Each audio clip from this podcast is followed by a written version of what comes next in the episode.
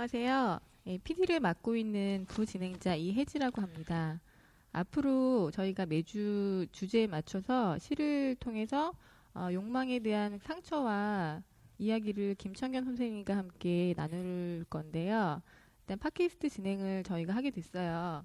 잘 될지 모르겠지만 아, 시와 주체적인 삶에 대한 그런 고찰을 통해서 나의 욕망과 너의 상처라는 제목으로 아, 함께 시간을 갖도록 하겠습니다. 네, 김청현 선생님 안녕하세요. 안녕하세요. 예, 일단은 심화라는 단어가 꽤 생소하실 텐데 일단 심화라는 뜻은 시를 잘 쓰고 싶은 재능을 말을 하는 거예요. 어, 김청현 선생님께 이제 시를 같이 배우고 어, 지금 이제 진행을 하는데 보통 이제 일반 분들한테 제가 쓴 시를 보여드리면 나는 시를 잘 몰라 이렇게 이야기를 하시는 분들이 많아요. 근데 좋은 시를 쓰기 위해서 자신에 대한 이제 성찰이 많이 필요해요. 근데 요즘에 일상적인 그런 그 현대인의 그런 바쁜 업무들 때문에 자신을 위해서 생각할 시간이 많이 없고 사회생활을 하기 때문에 어쩔 수가 없는 것 같아요. 근데 이제 저희가 성찰하는 계기를 마련을 하고자 이제 이런 자리를 준비를 했어요. 아, 만약에 자기에 대한 성찰이 없다고 하면 좋은 시인은 기대하기가 좀 어려울 것 같죠. 네. 뭐 그런 것도 같은데 너무 길어서 잘 네. 못 들었어요. 네. 아 일단 그러면 그 듣는 분들을 위해서 네. 혜지 씨가 네. 어이 좀 길어도 되니까 네. 어떻게 진행 PD 담당 PD로서 어떻게 진행하는지 스케줄 같은거나 예. 진행 방향이나 프로그램 운영하는 거를 좀더한 번만 설명을 해줄래요? 한 1, 2분 내. 아, 일단은 저희가 그 일단은 1, 2부로 나눠 가지고 진행이 될 거예요. 네. 오늘은 이제 뭐 1부는 그 생활과 시, 그러니까는 시의 생활화에 대한 이야기를 잠깐 나눠보고 그리고 두 번째 2부에서는 시와 섹스에 대해서 이야기를 한번 해보겠습니다. 좀 예. 섹스 말고 그 네. 주체적인 삶에 대해서 얘기하는 게 더 낫지 않을까요? 그렇게 예, 뭐 그렇게 할까요? 뭐 주체적인 섹스도 되게 중요하긴 한데. 예. 아니 이게 그게 제가 이제 친구들하고 얘기를 해보다 보면은 그 유교 사상 때문에 그 여자의 그런 어떤 성에 대해서 제대로 표출하는 사람들이 많이 없어요. 근데 이거를 그- 이렇게 비단 이제 그 시와 섹스라는 그런 단어 두 개를 연결해서뿐만이 아니라 아 보통 그 아직도 결혼하고 애를 둘을 낳아도 오르가즘을 모르고 이제 그렇게 사는 친구들이 많이 있는데 보통 저희 친구뿐만이 아니라 많은 분들이 마찬가지일 거예요. 근데 그게 왜냐면 자기 욕망에 대한 주체성이 없기 때문에 어, 삶에 대한 어떤 그 즐거움을 찾지를 못하는 거거든요. 예. 뭐 이제 아 지금 얘기가 좀 중원부 가고 있는데 일단은 저희가 그 일주일에 한 번씩 이제 업로드가 진행이 될 거고요. 그리고 시를 같이 여러분과 함께 이야기를 해보고 싶어요. 지금 뭐 저는 등단을 한 것도 아니지만 등단을 한 사람이 시를 꼭 쓸 수 있는 것도 아니고 시가 어려운 것도 아니에요. 그러니까 자기에 대한 성찰이 있다고 하면 그게 어렵지 않을 것 같은데 예, 설명하니까 힘들죠. 예 힘드네요.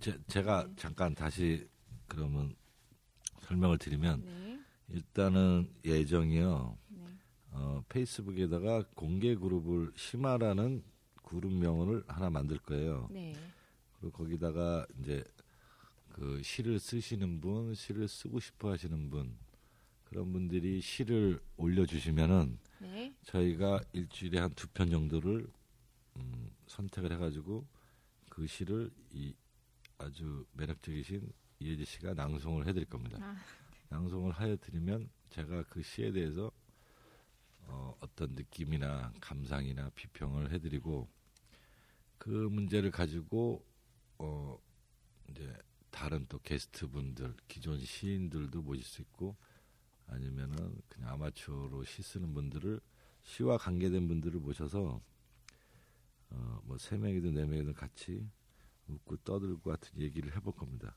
네. 근데 이제 이 주제는 심화라는 이 팟캐스트의 주제는 어, 한 문장으로 하면 시의 생활화. 네. 그러니까 시를 통해서 우리 삶이 얼마나 달라질 수 있는가에 대한 어, 그런 목적을 갖고 시작을 하는 겁니다. 네. 예. 이러면 좀 설명이 아, 예. 완벽하시네요. 네. 네.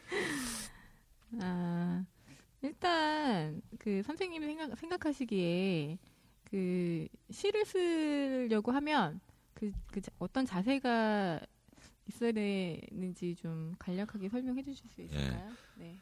아, 그러니까 아까 그 제가 그 주제 목적 말고 그 주제 심화에 대한 주제가 어, 부 부주제로 그러니까 나의 욕망 너의 상처라는 그 단어를 선택을 했는데 시를 쓴다는 거는 자기 욕망을 한번 들여다보는 거예요. 네.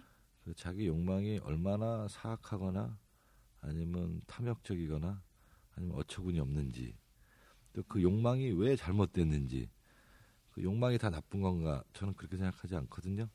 네. 그래서 그 욕망을 잘 표현하는 방법, 그래서 욕망이 얼마나 삐뚤어져 있는가를 들여다보는 거와 그 다음에 나의 욕망, 너의 상처라는 거에서 너의 상처는 어, 부부나 연인이나 친구끼리 그 지금 소통이 안 되고 있는 시대잖아요. 네. 근데 소통이 안 되냐면 그 상대에 대한 상처를 들여다보려고 하질 않아요.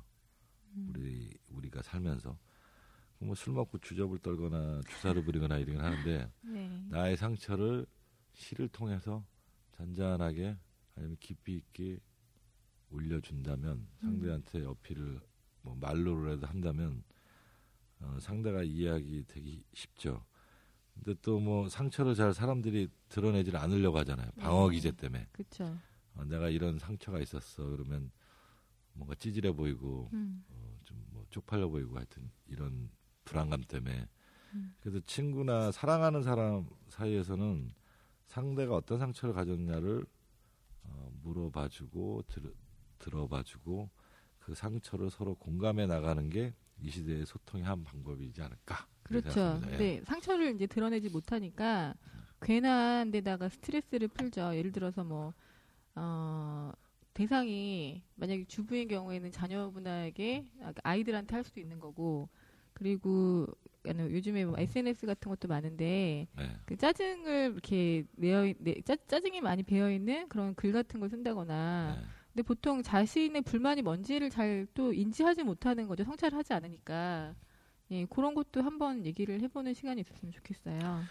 그러게 뭐 얘기 네. 그러니까 시를 음, 매주 두 편씩 어, 낭송을 하고 그 시에 대한 심리나 그 시를 쓴 사람의 욕망이나 상처가 어떤지를 어, 중점적으로 한번 얘기를 해보려 그래요. 그러면서 네. 그와 관계된 사회적 현상이나 어, 두루두루 이제 재밌게 얘기를 해보고 싶은 거고요. 네. 오늘은 이제 시험 방송이자 뭐 정식 첫 방송은 아니니까 네.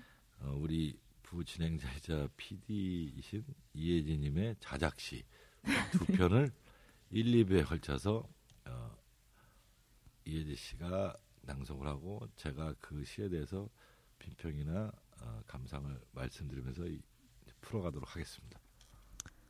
네.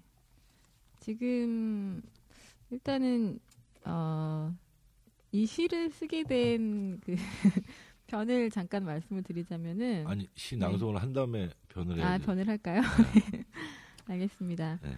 아 잠깐만 이 시가 나가면 아마 네. 이혜지 씨가 나중에 그 background back music을 뭐 넣든 같은 해서 좀 분위기 있게 나올 겁니다. 참가시. 음, 제목 고백 그대를 사랑하면서 내 작은 부분들이 바뀌었지. 가령 영혼 없이 자주 하던 자위를 달뜬 기분으로 정성 들여 가끔 나에게 선물한다거나 TV를 보며 무표정하게 먹던 음식들을 하나하나 음미하며 씹게 된 일상의 것들. 그대는 그대가 그대인 것을 모르지만 나는 그대가 그대인 것을 알지. 그것은 말하자면 그대가 무표정하게 커피를 한 잔 마실 때 딸그락거리는 커피잔이 그대의 기분을 알려준다는 미세한 것부터 이제는 술을 마실 때 홍조 띤 얼굴이 그대를 주정하게 만들지 않을 것이라는 것들이지. 이런 것처럼 그대는 바닥에 떨어지는 촘촘한 낭만들의 손을 들고 이제 입술 정도는 가뿐히 열어줘야 하는 게 맞지 않을까? 난 그대를 떠올리면 아무런 아침이 두렵지 않아.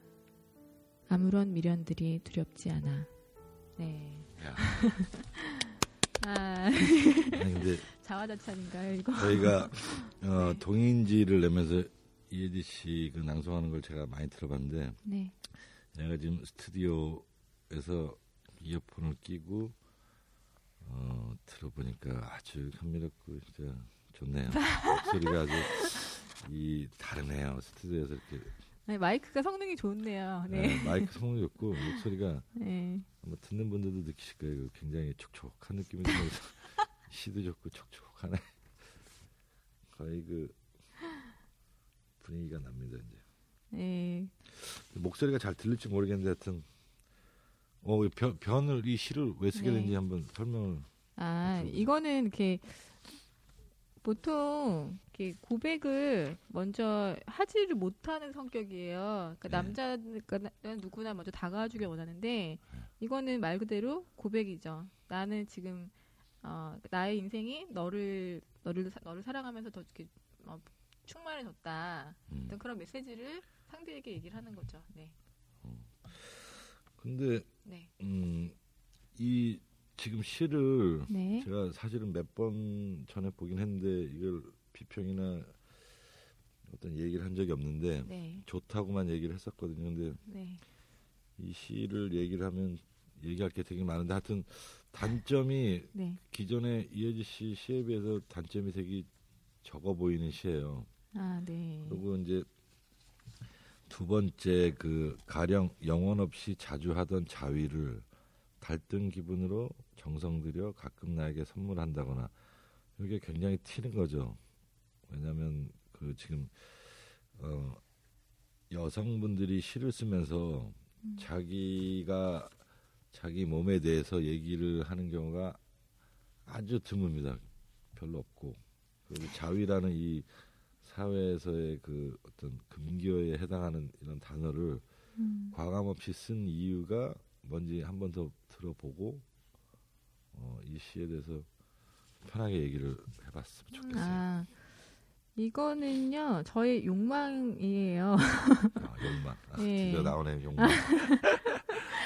저의 욕- 욕망을 되게 가감하게 좀 드러낸 건데, 근데 저는 왜 여자들이 자위라는 단어에 대해서 민감해야 되고, 왜 밝히는 여자들에 대한, 왜- 그러니까 남자들의 속, 그러니까는 비겁한 남자와 사악한 여자들의 속성이겠죠? 네, 그래서 본능을 밝, 드러내면은 네. 여자들은 밝히면 안 된다. 그러니까 유교적인 어떤 그런 가치관 때문에 네. 어 이렇게 쉽게 뭐 이렇게 갑자기 너랑 하고 싶다고 말하는 여자는 없을 거예요 아마. 아, 많이 있어요. 내가 많이 있나? 봤어요. 네, 아무튼 보통 여자들은 내- 내숭을 떨어야 되고 자기 욕망에 대해 솔직하면 안 된다고 하는데 저도 솔직하지는 않은 것 같은데 시를 통해서 시를 통해서는 좀 정직하게 쓰고 싶어가지고 네 이런 얘기를 했는데 이건 실제 저의 생각이에요. 네, 실제 저의 생각인데 이제 듣는 들으시는 분들이 여성의 욕망에 대한 거를 음, 편하게 들으실 수 없으신 분들도 계실 거예요. 예를 들어서 성이라는 게 굉장히 은밀한 어, 어디에 숨겨놓은 그 어떤 그러니까 은밀하게만 받아들이시려고 하면 굉장히 제 얘기가 불쾌하실 수가 있는데 근데 이런 것에 대한 표출을 해야 건강한 사고가 있지 않을까, 건강한 성생활이 있지 않을까. 네, 저의 바람입니다. 네. 음, 뭐 하여튼 네. 음, 그런 것 같긴 해요. 같긴 한데 아 일단 그 어, 앞으로 계속 얘기가 될 것 같지만 네. 그 시와 산문의 그 차이가 있어요. 그러니까 네. 어, 이런 자위든 아니면 뭐, 뭐 야동이란 단어든 뭐 그런 좀 파격적인 단어들 음. 이런 거를 산문에서 쓸 때는 되게 중화가 되는 느낌이 들어요. 왜냐하면 길게 설명을 하고 어, 많은 문장 중에서 한 단어씩 들어가기 때문에 네.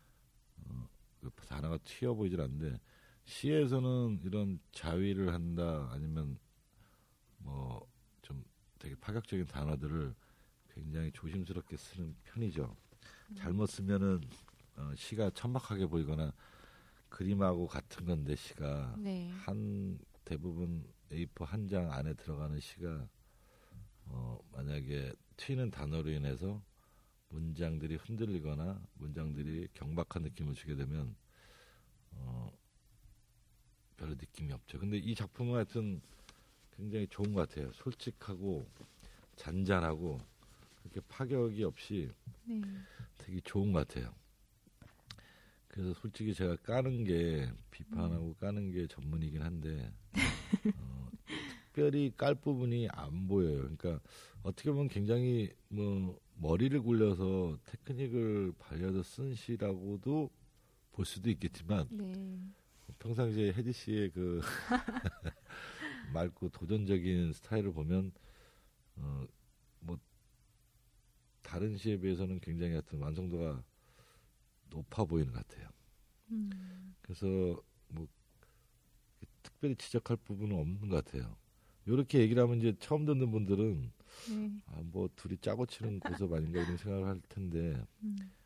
그렇지는 않습니다. 왜냐하면 어, 시가 만약 이 시 전체에서 자위라는 그 뭐 지금 듣는 분들은 이 시를 한번 들었기 때문에 볼 수가 없, 없잖아요. 네. 어떤 시인지를 그 눈앞에서 보면서 들으셔야 되는데 그럴 수 없기 때문에 좀 감이 안 잡히시겠지만 이 시 전체에서 자위라는 단어가 그 고백이라는 주제어를 넘어설 만큼 되게 큰데 네. 만약에 자위 라는 단어가 없다. 음. 그러면 이 시가 고백인데 되게 밋밋하거든요. 음. 그러니까 전체적인 지금 1연, 2연, 3연, 4연, 5연, 6연, 7, 8, 9, 10, 10연으로 된 그 자유시 형태인데 네.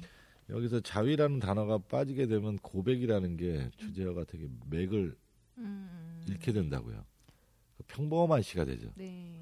그러니까 자위가 이 고백이라는 것에 힘을 실어주는 음. 그런 아주 매우 어, 독특하고 개성 있는 시 같아요. 음. 다른 그 듣는 들으시는 이제 앞으로 되실 애청자분들이 이런 시를 보내 오시면 네. 그 시에 대해서 가급적 한 7대 3 비율로 네. 20%는 칭찬해 드리고 30%나 40%는 음. 비판을 하는 형식으로 취하겠습니다. 네. 비평 감사합니다. 비평이 아니라 칭찬만 들어가는 것 같아요. 아, 아, 한 가지 참 그 아쉬운 느낌이 점이. 아쉬운 점은 아니고 네. 어, 그 7년째인가 이제 입술 정도는 가뿐히 열어줘야 하는 게 맞지 않을까. 음. 이 부분에서 가뿐이라는 단어를 아까 들으면서 가볍게라는 단어로 한번 대체, 대체를 해봤어요. 네. 이제 입술 정도는 가볍게 열어줘야 하는 게 맞지 않을까. 음. 이게 가뿐이나 가볍게나 음, 큰 차이는 없는데 네. 어, 만약에 그 낭송을 이런 그러니까 시를 쓰시는 분들이 음. 가뿐이라는 요 단어와 어, 또 가볍게라는 단어로 해서 어, 읽어보시면은 더 적절한 단어를 어, 찾을 수도 있지 않을까 그런 음. 생각이 드네요. 네. 또 마지막으로 그 어, 시가 제일 중요한 게 어, 자기가 자기 시를 썼을 때 한번 자기 입으로 읽어봤을 때 호흡이 끊어지면 네. 호흡이 불안정하라 이러면 다시 쓰는 게 좋고요. 네. 그 다음에 또 이제 뭐 자기 그 친구나 상대자한테 내시를 낭송해 달라. 음, 음. 그래가지고 들어보면 네. 어 들을 때 좀 어색하면 그 어색한 부분은 다 고치는 게 좋습니다. 음. 말할 때 호흡이 자연스럽지 않은다고 네. 말씀하시는 거죠? 네. 그러니까 이 눈으로 읽을 때도 어, 걸리는-거나 또 음. 입으로 낭송할 때 걸리는 부분들은 호흡이 불안정하다는 거는 상대한테 잘 음. 가닿지 않는다는 거기 때문에 그 단점이 있어요. 예, 보면은 동영상 같은 걸로도 요즘에 신앙송이 굉장히 많잖아요, 선생님. 예. 근데 시하고 노래의 차이가 뭐라고 생각하세요? 어, 뭐 제가 전문가나 네. 같은 좀 편하고 무식하게 말씀을 드리면 저는 시, 어, 노래 자체가 사실 시라고 생각해요. 음. 근데 이제 노래에서 시, 그러니까 시를 노래로 하는 경우가 많잖아요. 네. 뭐 김광석 시, 네. 아 김광석 노래라든가 네. 많은데 또 어, 작사가들이 시처럼 안 하고 시를 짓는 게 아니라 작사만 해가지고 듣는 노래들도 많이 있죠. 그렇죠. 근데 대부분 뭐 깊은 감동을 주거나 명곡 반열에 드는 노래들은 음. 어, 특별한 경우를 제외하고는 대부분 시가 많습니다. 네. 그러니까 시 자체를 음. 노래로 다시 이제 곡을 붙여서 만들었을 때 굉장히 뛰어난 왜냐하면 아까 말씀드린 호흡이 중요하기 때문에 네. 잘 들리죠. 음악도 그러니까 노래하는 것도 마찬가지로 호흡이 편해야지 그렇죠. 좋은 예. 노래죠. 예. 맞아, 맞아. 그쵸, 예. 그러니까 노래하고 시하고 같다고 보여지는 부분이 많죠. 뭐 사촌처럼 음. 그림도 그렇고 그림도 그림 하나에 어 그 작가가 표현하고 싶은 것들을 표현하는데 음. 시도 그렇고 대부분 시는 뭐 특별히 긴 산문시를 제외하고는 대부분 A4 한 장에 다 들어가 가죠 유명한 음, 시들이 네. 어, 노래도 그렇고 노래도 그렇죠. 뭐 1절, 2절 이렇게 반복하거나 네. 있을 뿐이지 실제로는 노래, 그림, 시가 어떤 새쌍둥이 같은 그런 느낌을 줍니다. 음. 근데 보통 저기 미술 작품 같은 경우에는 그런 어떤 성에 대한 게 묘사가 굉장히 그 강하게 돼 있잖아요. 네. 근데 시도 물론 그런 작품도 있는 반면에 어 약간 그렇게 뭐라 점잖은 어떤 것이라고 생각하시는 분들이 또 많이 계신 것 같아요. 그거는 우리나라 시가 그런 거지 예. 뭐, 뭐 저도 시 비평이 전문이 아니고 제가 정식 시는 아니지만 저도 30년 동안 시 쓰고 공부하면서 네. 어, 그건 우리나라 추세가 그런 건지 전 세계적인 추세는 아니죠. 음. 저는 이제 뭐 제가 미술을 하는 것도 아니고 예술을 하는 일을 하고 있는 건 아니지만 아, 어떤 욕망에 대한 해소가 그림일 수도 있는 거고 아니면 음악일 수도 있는 거고 뭐 시가 될 수도 있는 거잖아요. 근데 일단은 시에 대해서는 굉장히 보수적인 견해들이 많으신 것 같아가지고 예, 제가 이런 고백이라는 시를 쓴 것도 그런 의미가 좀 반영이 된 거예요. 예. 예, 그래서 자기에 대한 그런 욕망이나 어, 또 어떤 그러니까 시를 보면은 굉장히 뭔가 그 도인 같은 그런 분위기를 쓰, 쓰여진 시들이 굉장히 많은데 예. 읽으면 사실 재미가 없어요. 재미도 없, 재미라고 하기는 좀 그렇지만 어, 너무 현실과 동떨어진 그런 이야기들이 많아요. 그래서 읽고 나면 남는 게 없는 것들. 음, 근데 일단은 정말 자기 욕망에 대해서 예를 들어서 그 자기가 그 자기의 나이에 맞는 자기 나이에 맞는 그런 연령대의 그런 시를 보거나 하- 했을 때 동감을 얻고 아 내 내 마음이 딱 이런데라고 이제 그렇게 느낄 수 있는 어떤 작품을 만난다고 하면 어 위로가 될 수 있잖아요, 그렇죠? 아니 뭐 이 시리도 있고 아마 네. 나도 좋은데 듣는 다른 분들도 음. 음, 뭐꼭 자위 때문에 그럴 수도 있지만 되게 낭송도 하여튼 아까 좋았고 많이 어필이 될 거예요 아마 그런 시 네, 이런 마음을 많이 어필하고 싶어요. 본인 욕망에 대해서 조금 솔직해지는 게 어, 지금 지금 참 네. 현대인들이 그 어, 앓고 있는 정신질환 중에 하나가 관음증이잖아요. 아, 그쵸. 그러니까 남의 사생활을 보고 싶은 거예요. 뭐 CCTV, SNS도 마찬가지고, 예. CCTV든 뭐 무슨 섹스 동영상, 성관계 동영상을 유포하는 지금 뭐 여러 가지 사건들 그다음에 뭐 그쵸. 군대에서 뭐 어, 자기 부하 여군들을 성추행하고 성폭행하고 음. 하여튼 그 되게 많은 욕망의 그 삐뚤어진 것들을 보는데 네. 그건 왜 그러냐면 욕망을 잘 풀어내지 못하기 때문에 그런 거죠. 만약에 그 군대 어떤 그 뭐 여단장이든 지휘관이나 아니면 뭐 어, 그 국회의장 전직 국회의장 같은 이런 쓸 쓸데없는 짓거리를 하는 사람들이 네. 만약에 시를 사랑하고 음. 시를 깊이 있게 음미할 수 있는 사람이라면 절대 그런 짓을 안 할 거라고 전 봐요. 근데 잘 자기 욕망을 잘 쓰시는 분들이면 그럴 텐데 테크닉만 만연한 시 같은 경우에는 다를 수는 있긴 할 것 같긴 해요. 아, 테크닉적인 시들. 예. 그러니까 너무 시인, 뻔한 거 있잖아요. 그러니까 예. 시인이 좀 소설가보다는 뭐 동의하실지 모르겠지만 약간 고상해 보이고 좀 우아한 측면이 있는데 정신주의를 지향한다고 생각하는 그 착각이나 이런 것들이 있는데 네. 근데 시인들이 술 먹으면 소녀가보다 더 어, 주접도 많이 떨고 네. 광기에 또라이짓도 많이 해요. 그거는 이제 음, 어, 시인이 갖는 어떤 자유주의적 기질이기도 하지만 네. 또는 시인이라고 해서 정신이 다 뭐 이렇게 고결하거나 그렇지 온전하거나 않죠. 그렇지 않고 네. 대부분은 찌질합니다. 대부분은 80% 이상은 다 이 뭐 거의 또라이 수준들이 많이 있고 네. 또라이라기보다 어, 자기 착각에 빠져서 사는 사람들이 많죠. 뭐 저도 뭐 그 안에 든다고 볼 수 있지만 그래도 이제 뭐 주접 같은 건 별로 안 떨기 때문에 많은 네. 분들한테 이제 어, 잘난 척해도 재수없다는 얘기는 듣지만 그래서 굉장히 호감을 네. 보여주시는데 자신감이 표출되니까 좋아요. 네, 좋게 보면 하여튼 혜지 씨 네. 시를 그 다른 분들이 이렇게 어 나중에 볼 수 있으면 좋은데 네. 그러니까 이 시는 이제 아까 말씀드린 나의 욕망 너의 상처라는 그 부제에서 앞에 전제에 해당하는 나의 욕망이죠. 그죠? 네, 그렇죠. 나의 욕망을 굉장히 건전하게 풀어내는 건데 네. 아주 매우 좋은 것 같아요. 네. 고맙습니다.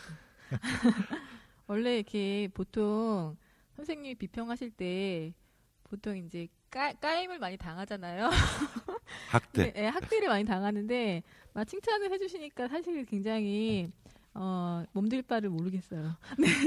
그러니까 여러분 나중에 이제 시를 보내주시면은 이렇게 좋게 얘기 안 해주실 거니까 각오하고 아니 시, 네. 그 네, 뭐지 시청률이 아니라 애청률을 네. 일단 높이기 위해서 일단 칭찬 위주로 갈 겁니다. 칭찬 위주로 가고 아 정말요? 물론 네. 이제 비평하기 쉽거나 좀 개성 있는 시를 아마 선정을 해서 낭송을 하겠죠. 네. 왜냐하면은 밋밋하고 재미없거나 음, 약간 또라이 같은 시는 어, 관념이 너무 지나친 것들은 음. 이 시대에 좀 에너지를 소모하는 거기 때문에 네. 뭐 자기가 뭔 얘기를 썼는지도 모르고 물어봐도 모르고 음. 읽는 사람도 난해한 거는 뭐 싫어서 그- 그닥 저는 가치는 없다고 생각을 해요. 이렇게 헤디 씨처럼 뭐뭐 그게 자위 얘기든 상상력이든 음. 때는 그게 음란하거나 파격적이든 소재는 시는 상관이 없으니까 네. 정말 솔직하고 대신에 어, 읽었을 때 호흡이 불안정하지 않고 차분하게 네. 내용은 파격적이지만 진행하는 문장의 힘들이나 그 전체적인 분위기가 되게 차분한 거는 어, 시로서 참 좋다고 생각을 합니다. 그러면은 일단은 김청겸 선생님이 생각하시는 시라는 거는 어떤 거라고 생각을 하세요? 어, 되게 많아요. 그거를 많이 이렇게 질문 받고 많이 얘기를 하고 저도 음. 글을 많이 쓰는데 네. 어, 일단 우리 주제가 아까 초기에도 말씀드렸는데 시의 생활하잖아요. 네. 그러니까 우리나라 국민의 다른 민족보다 제가 알기로는 시를 굉장히 사랑하는 민족이에요. 노래를 좋아하고 춤을 좋아하는 것처럼. 그렇죠. 예. 그런데 어, 노래하고 춤은 되게 발달이 돼 있잖아요. 뭐 음. 나는 가수다서부터 뭐 온갖 그 오디션 프로그램하고. 근데 시는 대중화 안 돼 있고 뭔가 그 도서관에 있는 느낌이 들잖아요. 네. 그래서 그것이 아니라 네. 어, 시를 생활 속에 끌어들임으로 해서 많은 변화가 있다고 생각을 해요. 음. 그래서 첫 번째는 시를 통해서 어, 막연한 힐링이 아니라 자기 치유가 되는 거죠. 자기 상처. 자기 음. 상처를 들여다보는 게 시, 시를 읽고 네. 시를 쓰는 거. 그것이 이제 자기 상처를 들여다보는 계기면서 또 음. 치유가 되기도 하고 일단 정직해야 되겠죠. 시를 쓰는 자세가. 그렇죠. 뭐그 뺑기를 쓰는 예. 시가 예. 음. 뺑기가 많으면은 상대방한테 전달이 안 되고 네. 감동이 없으니까. 음. 저처럼 정직하게 자유스럽고. 그래서 이 헤디 씨를 발견한 건 굉장히 놀라운 일인 것 같은데 뭐 나중에 이제 다 알게 됐지만 나이나 뭐 이런 미모에 비해서 이런 네. 또 이런 또 솔직한 시를 쓴다는 게 아닌데 헤디 씨가 네. 만난 지가 한 6개월 좀 안 됐지만 작년 8월 달에 만나서 우리 합평회 시 합평회를 하기 전에 음. 헤디 씨의 그 이미지는 굉장히 많이 변했어요. 본인이 아, 얼마큼? 느끼는지 모르지만 네. 나는 헤디 씨가 그 왔을 때 음. 음, 그냥 뭐 소설을 지향 지향하고 음. 어, 산문을 좀 나름 감각 있게 쓴다 이렇게 생각을 했었어요. 네. 원래 누가 했는지 하여튼 내가 패치 신청을 했다가 페이스북에서 보고 별로 근데 글을 쓸 줄 아는 감각은 있는데 이제 제가 네. 봤을 때 네. 아, 약간 또라이는 아니지만 좀 심하가 그러니까 뭔가 이렇게 나이도 몰랐고 네. 한 30대 초중반 이렇게 보이는데 음. 얼굴은 이쁘지만 뭔가 하여튼 감염은 돼 있다. 부실하다. 주체, 예, 부, 주체적인 사고는 못 한다. 네. 감각 있지만 매력은 없는 여자구나. 음. 그래서 패치는 끊었는데 어, 저희가 이제 제가 네. 주창해서 제 패치 위주로 해서 시합평을 하는데 혜지 씨가 들어와서 되게 뜨아 뜨아한 상태였었고 음. 그리고 뭐 저희가 12주를 했는데 한 5, 6주차까지는 그 감을 못 잡아가지고 그렇죠. 아, 예, 7, 8주차에는 아무래도 떨어져 나가겠구나 음. 수료는 못 하겠구나 생각했는데 아 이 놀라운 반전으로 음. 그러면서 어, 그 끈기와 인내 그 다음에 그 자기 스스로 성찰하는 힘이 되게 강해지는 걸 느꼈고 어, 이 지금 오늘 이게 고백 같은 시를 읽으면서 음. 다른 파격적인 시 엄청 많습니다. 뭐 마조이즘 관련된 시들이 많은데 씨가 많죠. 네, 많은데 네. 어, 하여튼 굉장히 놀라운 거를 보고 있어요. 그래서 이게 시의 생활화이지 않을까. 그러니까 뭐 제가 이렇게 얘기하면 되게 편견이 강하게 다른 분들이 듣고 반발을 하실 분들이 많은데 어, 소설을 쓰는 거와 산문을 쓰는 사람들은 시를 잘 안 씁니다. 읽기는 하지만 아니면 음. 혼자 몰래 시를 쓰긴 하지만 절대 남에게 공개를 안 해요. 왜냐하면 시는 자기 내면의 정신과 정서가 드러나기 때문에 네. 소설처럼 가리거나 이렇게 묘사 부분으로 포장을 하는 건 시에서 별 의미가 없거든요. 음. 묘사는 테크닉 중에 한 부분인 거지. 네. 그래서 시를 드러낸다는 건 마치 발개 벗고 목욕탕에 같이 들어가는 느낌이 음. 거거든요. 그렇죠. 네. 혜지 씨를 보면 어, 처음에 그 약간 그 똑똑한 여자는 아니구나 이렇게 생각을 했었었는데 굉장히 똑똑해지면서 멍청하지 않으면서 감각이 되게 네. 갈수록 뭐 멋진 여자. 아, 이 또 주체적인 사고를 하는 저 이혜지 씨를 보면서 참 그 시의 생활에 앞장서고 있구나 하는 자부심을 느낍니다. 예, 아, 제, 저도 이제 그 아니 시와 무관하게 이제 한 말씀 드리자고 하면 예, 얘기 좀 해봐요. 아, 아니 시를 시를 배운다고 하면 사람들이 누구한테 배우느냐 그런 얘기를 물어봐요. 네, 패친들 중에서 패친들도 그렇고 이제 지인들도 그렇고 네. 근데 대한민국의 시인이 지금 5천 명인데 아니야 5천 등- 명이 아니라 10만 어. 명이 넘어요. 등단 등단한 아 등단이 10만 명이에요? 네, 등 지금까지 등단해 있는 사람이 10만 명이 아, 넘어요. 예전 예전에 네. 이제 하- 활동하셨던 분부터 그러니까 등단한 사람들이 그렇게 많은데 왜 등단하지 않은 예, 이렇게 뭐지 시집이 아직 나오지 않은 분한테 배우느냐 이런 얘기를 했는데 네. 나도 저는 그 얘기 좀 듣고 싶은데 좀아 네. 저는 어떤 게 있었냐면은 처음에는 이제 그 합평회를 갔을 때 네. 다짜고짜 까이니까 어 이것 봐라 한번 도전 정신이 좀 약간 생겼던 것 오기, 같아요. 오기. 예, 오기가 생겼다가 이제 그 제가 되게 팔 그러니까 합평회 8회 이전에 네. 이전에 되게 좀 힘들어했잖아요. 네, 울고 울기도 그랬- 네. 울고 막 아, 선생님한테 막이 똘끼도 부리고 막 그랬는데 근데 나름의 굉장히 그 시뿐만이 아니라 그 뭐라고 해야 되지? 그러니까 삶을 굉장히 좀 자유롭게 사시는 것 같아가지고 네. 되게 본받을 만한 점이라고 생각을 했었던 것 같아요. 지금도 그러니까 등단 시를 쓰기 위해서 시인이 되기 위해서 등단이라는 것도 물론 중요하긴 할 수 있죠. 있는데 그게 어떤 예술 작품이나 그런 거는 자유로운 어떤 그 뭐라고 해야 되지? 자유로운 그런 틀이 틀이 있으면 안 되는 거잖아요. 네. 예. 뭐 등단자들도 우리나라만 있는 거니까 내가 알기로는 그렇죠. 근데 지금 저희가 뭐 등단하신 분들을 어떻게 뭐 이렇게 하려고 이렇게 비난하려고 얘기하는 게 아니라 네. 그런데 좀 자유롭게 써, 쓰는 계기가 됐으면 좋겠다라고 생각은 하고 있어요. 네. 물론 뭐 이렇게 등단 안, 안 하시고도 시집 내셔가지고 잘 되시는 분들도 계시고 한데 일단 뭐 등단을 해서 시집을 내거나 일단 이런 것보다. 네. 내면에 있는 어떤 아픔을 어루만지는 행위가 시가 됐으면 좋겠다라는 취지로 저는 후회는 안 해요 지금. 네. 아니, 선택을 잘한 거예요. 아, 이, 탁월한 이 선택이었나요? 예, 반년 만에 이렇게 그 음, 주체적인 사고를 가지고서 시를 보게 되고 또 시를 쓴다는 거. 음, 그러면서 혜지 씨가 얘기한 그 혜지 씨뿐만 아니라 이제 같이 공부한 사람들도 다 그렇게 동의하고 느낀다고 하니까 네. 나중에 기회 있으면 또 다른 분들 의견도 들어보시겠지만 음. 그러니까 아, 시를 배우니까 문장에 대한 이해력이 높아졌다. 그리고 음, 문장을 보는 힘이 생긴다.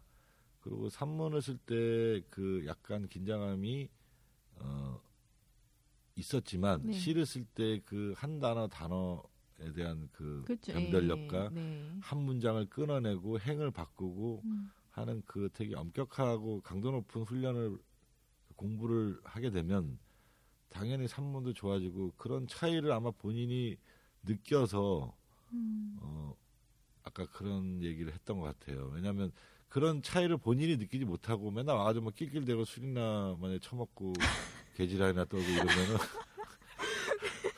그리고 뭐 질퍽거리고 네. 막 이러면은 네. 지금 같이 바쁜 세상에 누가 와가지고 보통 두 시간 수업 수업이 아니라 두 시간 합평이 하고 음, 뒤풀이가 보통 예, 여덟 시간에서 열 시간 가까이 되는데 네. 열두 시간씩 누가 그 시간을 투자를 해서 합니까? 돈이 나오는 것도 아니고 시가. 음, 그러니까 이제 그런 부분들이 시의 매력이기도 해요. 그래서 아까 시의 생활화라는 것은 시를 쓰면서 남한테 보여주는 시일 수도 있어요. 기본적으로 네. 남한테 보여주는 거지만 꼭 보여지지 않더라도 그렇죠. 예, 네. 산에 혼자 올라가는 올라가면서 생각하는 것처럼 시 남의 시를 읽고 또 자기 시를 쓰고 이러면서 어, 자기를 다듬어내고 자기를 지키는 힘이 강화된다고 생각을 해요. 음, 바쁜 생활에 스트레스 많고 네. 그러나 나는 시를 쓴다. 왜 쓰냐?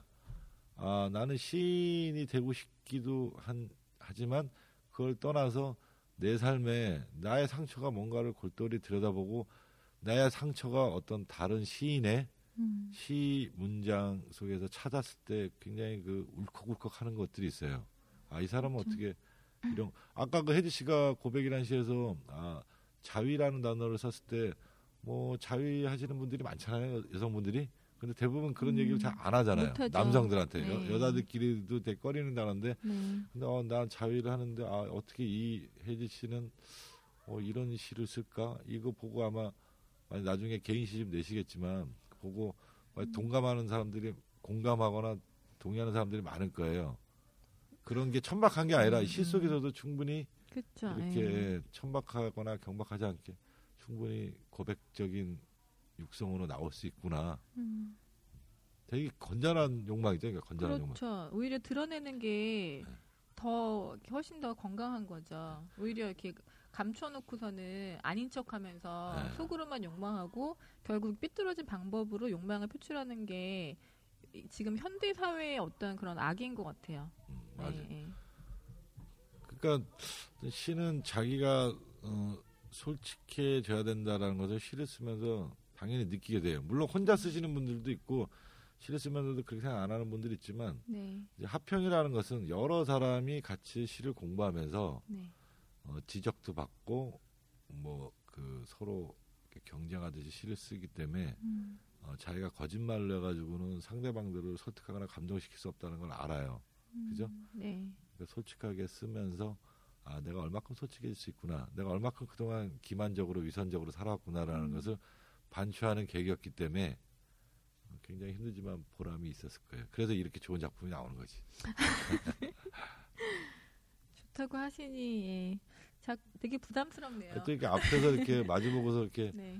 뭐 이쁜 얼굴을 보니까 참더 보람이 있긴 있어요 이 시를 나만 줬나? 아, 예, 저는 별로 안 좋네요. 충격이다 이거 아유, 아니, 아니고요. 지금 이제 얼추 진행이 어떻게 될지 어, 청취자 여러분들한테 설명을 드린 것 같아요. 네. 근데 일단은 방송을 들으셔도 시가 뭔데 나는 못 쓴다 뭐 이러신 분들이 많으실 거- 많으실 텐데 일단은 이제 시에 관심을 갖게 되면은 시를 쓰려고 덤비게 되, 시겠죠 네. 그리고 이제 다른 사람이 썼던 시를 읽어보는 게, 이제 그런 시간도 조금 가지실 것 같고 네. 그리고 시에 대한 생각을 해보시는 시간이 어, 또 생기실 거예요. 그래서 도대체 시가 뭐냐. 그러니까 항상 시는 굉장히 어떤 작품화 돼가지고 어딘가에 걸려 있어야 되고 시화전 같은 거 많이 보셨을 텐데 그런 거 보면은 음, 거리가 그런 것 때문에 좀 멀리 느껴질 수도 있는데요. 그 저는 그냥 시라는 거는 그냥 나인 것 같아. 내가 보여주는 것들, 어, 내가 내가 볼 수 있는 것들, 근데 이런 거를 어떻게 그러니까 테크닉이라고 얘기를 하면 그거를 어떻게 기술적으로 더 감동적으로 표현할 수 있느냐 이런 고민을 하는 단계인 것 같은데 그러지 않아도요 뭔가 글을 쓴다는 행위는 자기한테 되게 위로가 많이 되는 것 같아요 그림을 그리거나 아, 네. 그런데 네. 지금 이런 얘기가 이제 청취자분들 들으면 좀 난해하거나 어려울 수 있는데 네. 어, 합평에서도 얘기를 많이 했지만 어, 그림을 그리든 뭐 노래를 하든 시를 쓰든 음. 글을 쓰든 자기가 아까 말한 것처럼 성찰하지 않고 솔직하지 않은 상태에서 쓰는 거는 그렇죠 예. 그 소위 말하는 뭐 레토릭이라고 하는 수사학적인 음. 그다음에 어 테크닉적인 이런 것들로 본질이 그 본질에 대해서 천착하지 않은 상태에서 쓰는 글은 네. 굉장히 그 기만적인 거예요. 그러니까 자기 스스로 자기를 체면화시키는 음, 음. 건데 네. 물론 그거를 어떤 특별한 감각이 있기 때문에 남한테 어필할 수 있고 좋을 수 있지만 시간이 지나면 그 사람의 정신 구조나 정서는 반드시 드러납니다. 드러나기 때문에 어, 어떤 시를 쓸 때 테크닉이나 이런 것들을 주로 강의하는 데서 많이 가리키지만 네. 뭐꼭 아닐 수도 있지만 뭐 강사에 따라 다르지만 그 테크닉이나 이런 것들은 두 번째로 중요하지 않다는 게 아니라 두 번째로 음. 배워야 되는 부분이에요. 네, 네, 네. 아까 혜지 씨가 경험해서 얘기한 것처럼 자기 스스로가 성찰하고 자기 스스로가 솔직해지는 것이 자기와 당면하는 것이 더 우선이고 네. 그 다음에 그 속에서 자기가 느끼는 것들을 어, 잘, 잘 담는 거. 화분을, 흙을 옮겨 담는 것처럼 잘 담을 때 흘리지 않고 제대로 담는 것이 테크닉이거나 그렇다고 봐야죠. 음, 네. 그러면은 이제 대충 1부 마무리를 얼추 할 시간이 된 것 같은데, 어, 벌써 한 시간 지났어요? 예. 어, 아직 예, 한 시간 떠들지도 않았는데 벌써 다. 일단은요. 지금 만약에 이, 이, 이 짤막한 방송을 들으시고도 아 뭐지 한번 써볼까라고 생각하시는 분들이 계실 수도 있어요. 근데 이제 만약에 시를 보내고 싶으면 어디로 보내야 되죠, 선생님? 그 아까 말한 것처럼 이제 그 페이스북에다 공개 네. 그룹을 만들 거예요. 시마라는 공개 그룹을 만들어서 네, 네. 어 이제 뭐 혜지 씨 페친들, 제 페친 그리고 이제 다른 분들한테 좀 공유 좀 해달라 그래서 음. 어, 시를 쓰고 싶거나 읽어보고 싶은 분들이 가입을 하겠죠. 저희는 뭐 이렇게 막 그 친구들 막 다 때려 넣는 것처럼 이렇게 그룹으로 집어넣지는 않을 거니까. 네, 초대하고 그러지 네. 않을 거니까. 그러니까 뭐 하여튼 시를 쓰고 싶든 글을 쓰고 싶은 분들한테도 음. 도움이 되었으면 좋겠고 될 거라고 생각합니다. 네. 뭐 여기 지금 PD이자 부진행자의 이 혜지 씨가 네. 여기에서 어, 산 증인이니까 음.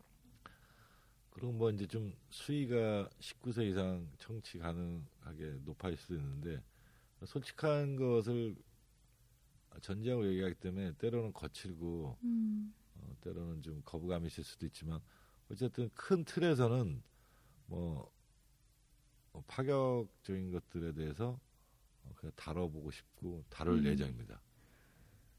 아, 그러면은 이제 시가 올라오면은 선생님이 거기서 좋은 시를 고르셔가지고 아니, 꼭 좋은 시 아니더라도 네. 예, 요 개성 있거나 네, 네, 아, 네. 요 주제를 한번 다뤄보고 싶다. 아까 같이 음. 고백인데 음. 그 고백이 뭐 어, 어떤 고백이냐 이런 내용이 있으면 그것들을 혜지 씨가 아까 말한 것처럼 낭송하고 네. 음. 그 시에 대해서 얘기를 하고 예. 네. 그리고 초대 손님으로 같이 오셔서 이야기를 해볼 수 있는 시간도 가질 수 있죠. 예, 네, 그뭐 어, 저기 청취자분들 중에서 음. 어, 초대를 할 수도 있고 기존 시인들이나 이런 사람들을 초대해서 같이 얘기해 보는 것도 좋죠. 네. 굉장히 그 청문회 형식이 될 것 같아요. 굉장히 어, 자윤회 해봤느냐, 바람 펴봤냐 이런 데서부터 아마 거리에서 안 올 분들도 있겠지만 네. 그럼 뭐 두고 보자고요. 어떻게 될지. 그렇게 하고 그리고 그 사실 그러니까 본인을 들여다 보려고 하면 그 예전, 예전 과거의 그런 트라우마나 상처 같은 것들도 많이 많이 있으실 건데 네. 사회생활을 또 하시려면은 그걸 공개적으로 시로 써서 드러내 보이기 좀 어려운 분들도 계실 거예요. 그렇죠, 맞아요. 예, 그런 경우에는 익명으로 저희가 그 이메일 통해 가지고 그 시를 받아서 낭송해드리고 할 수도 있을 것 같아요. 그러니까는 어, 일단은 방송을 들으시고 시, 시에 대한 생각을 하시면서 자신에게 솔직해지고 자기 자기 상처를 어루만질 수 있는 예, 그런 청취자 여러분들이 좀 되셨으면 하는 바람으로 예, 일단 1부는 마무리하도록 하겠습니다. 알겠습니다. 네, 고맙습니다. 네.